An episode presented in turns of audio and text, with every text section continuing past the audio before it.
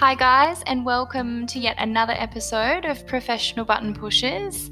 It's just Tani here again, uh, and unfortunately for you, today all you've got is me for the duration of this podcast. I'm not introducing anybody new. I just thought I'd take the opportunity to perhaps answer some frequently asked questions around the medical radiation sciences. It's a new transition for all of you um, moving into this field, so I just thought, whilst you may have some uh, uh, assumed knowledge or prior knowledge of where you've touched on sciences at school or other educational institutions, uh, we might just clear up uh, some areas of haziness that perhaps you don't want to ask questions around in a large forum. So we'll get started, and I just thought we'd go back to basics and actually, what is radiation? So, radiation can be described as energy or particles from a source that travel through space or any other mediums. And it can be actually further divided down into ionizing and non ionizing. And these are two terms that you'll hear throughout your careers. Uh, and it's really important to have a good grasp on the differences between the two. So, ionizing radiation is a form of electromagnetic radiation. So you'll see it on that upper end of the electromagnetic spectrum because it's got that high energy with a decreasing wavelength. And what happens is it has enough energy to dislodge outer shell electrons from an atom, which then causes that atom to become ionized and charged. And then, so that kind of radiation is where it then becomes ionizing radiation because it can produce those charged particles or ions. Now, when we think of the electromagnetic spectrum, we know that we have X rays, gamma rays, alpha rays, beta particles, and neutrons, and these are all examples of ionizing radiation. What happens is ionizing radiation actually has more energy than non ionizing radiation, and what it does is it causes chemical changes by breaking these chemical bonds. So, by dislodging those outer shell electrons, we have breakages in chemical bonds. And furthermore, the problem lies around ionizing radiation is that it can cause damage to living tissue. And by doing this, we can have changes to cell processes within the body. And what can happen is then we have these processes resulting in perhaps cell death, uh, repair, or mutation. And mutation within our DNA and cells within our body can lead to carcinogenesis. So, this is where you'll hear uh, perhaps that cancer is a long term effect from ionizing radiation. Because by using ionizing radiation, it has that ability to perhaps damage those cells, which then can cause mutation of unwanted cells within the body. So, ionizing radiation is used for interventional and diagnostic radiology procedures. But what does that mean exactly? So, the sorts of procedures that ionizing radiation is used in include X ray, computed tomography or CT, uh, fluoroscopy and angiography, uh, and then in higher doses, it can be used within the radiation oncology context for therapeutic and palliative procedures. So, it's a brief overview of ionizing radiation. So, then on the flip side, what's non ionizing radiation? So, non ionizing radiation is found at the long wavelength end of the spectrum, of that electromagnetic spectrum, and it may just have enough excess, um, enough energy to excite molecules and atoms, causing them to vibrate. Now, two clinical examples of non ionizing radiation is both ultrasound and magnetic resonance imaging, or MRI, who do not use ionizing radiation. So, ultrasound consists of high frequency sound waves, and these waves are produced by a transducer, or in other words, known as the probe, uh, which can both emit ultrasound waves as well as then detect the ultrasound echoes that are reflected back. And this is how we form a live ultrasound image on the computer screen. MRI, on the other hand, uses magnetism and radio waves to build up a series of cross sectional 3D images which allow us to view the body in a 3D context. So, whilst MRI is not dangerous in the sense of ionizing radiation because it's using non ionizing radiation. It does employ a very strong magnetic field, and therefore, prior to taking any patient into the MRI suite, uh, we need to run through a checklist about whether there's any sort of medical implants prior to imaging, whether that be perhaps some cerebral clips or a pacemaker.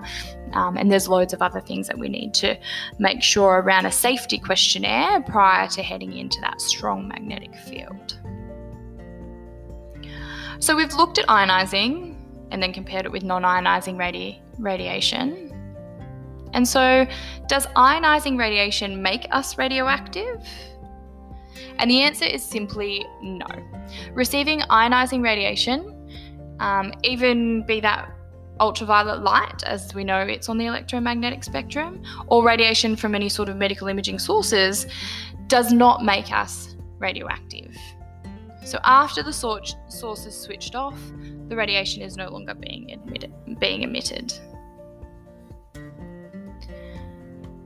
Sometimes you might hear along the way that clinicians will say to patients, you're exposed to natural background radiation in the everyday world.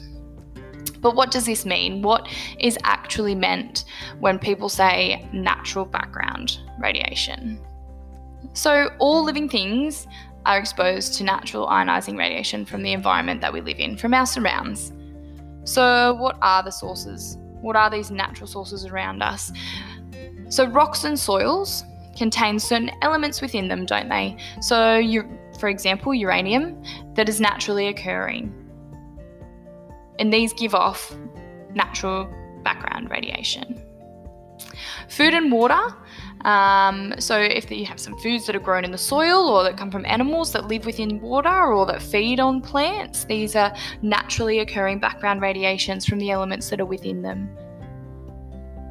There's an naturally occurring radioactive gas called radon, which is odorless and tasteless, and it comes from the radioactive decay of some of those elements within rocks and soil. So it's emitted um, from that radioactive decay, and just through everyday breathing is uh, a way that we are exposed to this naturally occurring gas. And then, of course, I'm sure you're all very aware, the sun is a major source of cosmic radiation or radiation that originates from space. So, airline flights and skiing at high altitudes are all activities that can inc- increase exposure to this cosmic radiation. So, for example, if you were flying from Sydney to the United Kingdom, you'd be exposed to more naturally occurring radiation than somebody who didn't take the flight. So, altitude and latitude can affect how much naturally occurring radiation a person can be exposed to. So, that in saying that, geographical location counts towards how much background, how much natural background radiation any one person is exposed to. So, I could live here in Australia, somebody could live in the United Kingdom, somebody could live in Canada, somebody could live in New Zealand, and we're all exposed to different amounts of natural background radiation not even from country to country. It could be somebody's living in Port Macquarie, somebody's living in Wagga, somebody's living in Dubbo, and somebody's living in Broken Hill. And everybody, based on geographical location and their environmental surrounds, can be exposed to different amounts of natural background radiation in their lifetime. So, delving a little bit further, we've spoken about what is radiation and the types of radiation that we might use. Stepping into our professions a bit more, what are medical x rays? So, often the risks associated with medical x rays and the stigma around x rays are frequently exaggerated. That's not to say that we use x rays or radiation willy nilly. We must adhere to optimisation and justification policies around the safe use of ionising radiation and the as low as reasonably achievable principle. But basically, X rays are a form of electromagnetic radiation. So, again, they appear on that higher end of the electromagnetic spectrum using ionising radiation. So, they have a high energy and they can pass through most objects, including the body. So, medical x rays are used to generate images of tissues and structures inside the body. And how they do this is the energy passing through different structures within the body um, differs for what structures they're passing through. So, for example, you will need more X ray energy or more penetration to go through bone as it's more dense than, say, what you would need if you were punching through or penetrating or having x rays pass through the lungs, which are air filled. So, this is how, with different structures within the body, which allow for certain numbers of X ray energy to pass through, this is how we get, for example, your shades of grey and your contrast within an image. This is how you can see your two dimensional uh, image of anatomical structures.